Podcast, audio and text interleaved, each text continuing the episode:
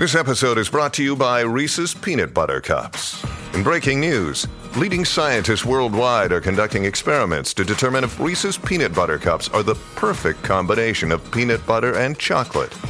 However, it appears the study was inconclusive, as the scientists couldn't help but eat all the Reese's. Because when you want something sweet, you can't do better than Reese's.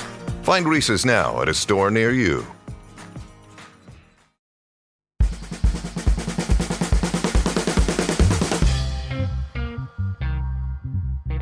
Hello and welcome to Side Hustle School. We are beginning an all new week. I could not be more excited. Episodes 163 through 169 coming up. And we're going to start with a really interesting one today. Now, listen, today's story is about football, specifically American football. And I will say right off the bat that I am not a huge football fan myself, meaning that I'm not a fan at all. But obviously, I do pay attention to popular culture.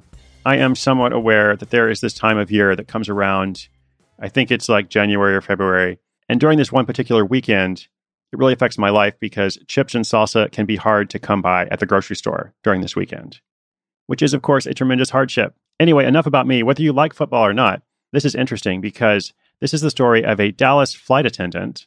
Side note, we actually have a lot of flight attendants and pilots who are listening to the show. A couple of you have said hi to me on flights, which is pretty cool. And I also just think it's great that you guys are working so hard, traveling all the time, but also thinking about your side hustle. Now, back to the story. This is about a Dallas flight attendant who capitalizes on the football craze, specifically Super Bowl weekend, by providing house rentals for tourists and other visitors to the city wherever the Super Bowl is held. And she does this without being a real estate mogul herself. So she doesn't actually own these properties. That's another interesting point, but let me not give away the whole story right away. There is some background. And first, I'm asking listeners how do you move forward when you get stuck? Or when you're having trouble making progress, do you have a tip? Like, how do we get a little bit closer to that thing that we're working on? I talk about that in different ways, but I wanted to hear what you think. So every day, a different listener comment. What's your experience? Hey, Chris, this is Jill calling from California. I love your podcast. Heard about it from Gretchen Rubin's podcast two things. First, I'm what Gretchen Rubin would call an obliger, so I'm great at meeting external deadlines like those imposed by my clients, but I'm terrible at meeting my own personal internal deadlines like starting a side hustle. Second one is I do research for a living, so I'm great at doing the groundwork for a side hustle and spending hours on the internet but not taking any real action. So I wondered if you might consider helping your listeners like me maybe start a group like Gretchen's Habits groups, and we could hold each other accountable and be supportive of one another in our search for our side hustles. So I look forward to your thoughts on this, and thank you again for such a great podcast. Hey, Jill, thank you so much for calling in. I was just talking about Gretchen's four tendencies the other day. According to that model, I am a rebel, which means I resist both outer and inner expectations. But yes, as you mentioned, obligers are good with external obligations, but then you sometimes struggle with keeping commitments to yourself, or maybe you put others ahead of yourself. So maybe, as you suggest, we need to create some external expectations for you so that you can move forward with your hustle. And this is actually in the works. I've been planning to start a program called Side Hustle Society. I had hoped it would be ready by now, but apparently I've been resisting those expectations. But as we get closer to the fall, when the side hustle book will be out, uh, along with Gretchen's Four Tendencies book, we will definitely be moving forward with that kind of group. So thank you for the call and also the nudge. I will get to work.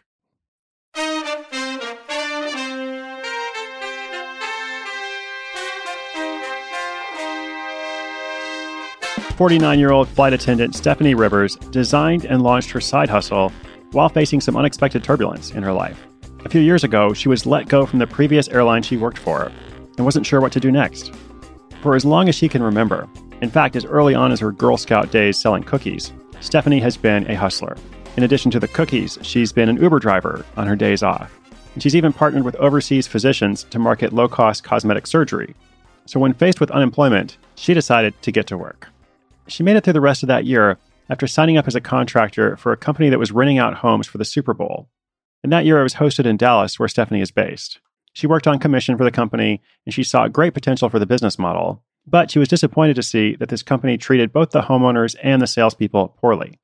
She decided to take the same idea but do it better. And even though she had found another flight attendant job before the next Super Bowl rolled around, she still wanted to proceed with this side hustle idea. Stephanie is a big Dallas Cowboys fan, so the business was an easy fit for her. She understands and shares the excitement around the Super Bowl, and she knows the championship game is the perfect opportunity to make money since tens of thousands of people pour into the host city, and most of them know that this visit is not going to be cheap. She also noticed that each year the host city, the stadium, and the team owners all make money, but not necessarily the taxpayers. She said the Super Bowl often blocks off about 75% of the host city's hotel rooms for companies and affiliates, leaving few options for fans or anyone who just wanted to see the game.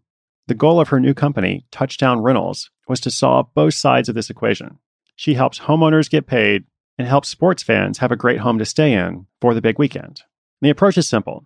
Ahead of the Super Bowl, Stephanie reaches out to high end homeowners. She then posts properties online of those willing to rent. She connects her clients looking for rentals and takes a commission for negotiating the deal. Though she now has to compete with the likes of Airbnb, Stephanie says she stayed ahead of the game by creating all inclusive packages for the renters, who get the house, transport to and from the airport, a concierge to help with entertainment, and even private party planning if needed. Each year, on average, she rents 60 properties, from condos to five bedroom estates, priced at $1,000 to $3,000 per day. Remember, this is the Super Bowl, nothing is cheap. Stephanie earns a percentage of the rental fee, and this adds up to a healthy profit of about $50,000 a year, which is really like $50,000 a season, since it seems the Super Bowl only takes place once a year. Stephanie has been creative with her marketing. She enlisted a celebrity spokesperson, an NFL player named Toben Opurum, after she happened to pick him up while driving for Uber. By the way, I'm not sure if I got that name right since I don't know anything about football. Sorry, Toben. She also started throwing house parties where homeowners invite their friends over for free food and drinks while she explains the benefits of renting out their homes. And then, most creatively of all, she uses her full time job as a flight attendant to her advantage. While flying around the country, she always carries promotional material for her side hustle to pass on to airports, hotels, and other venues. And since she's passing through major cities, she can often stop over to research the different neighborhoods in upcoming Super Bowl destinations. All of this takes about 15 hours a week between September and February each year. And as you might suspect, this effort has been worthwhile. With the earnings from this hustle, Stephanie has been able to purchase and renovate her condo. And because she's always looking for ways to make more money, she's actually now renting out that condo for additional passive income. Touchdown Rentals continues to thrive, making it all the way to the end zone and even performing a special happy dance in hopes of being featured on YouTube or SportsCenter.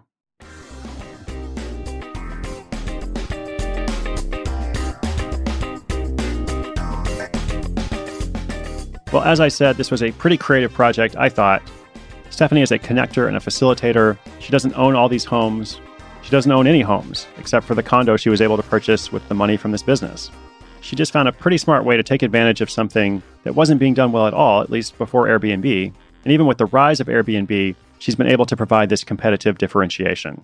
And apparently, she does all this while flying around the country each week. Maybe I've seen her on board. Maybe you have. I hope this gives you something to think about you can check out Touchdown Rentals by coming to sidehustleschool.com slash 163. Inspiration is good, but inspiration combined with action is so much better.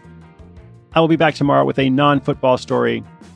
I hope you have a wonderful day wherever you are. I'm Chris Guillebeau. This is Side Hustle School.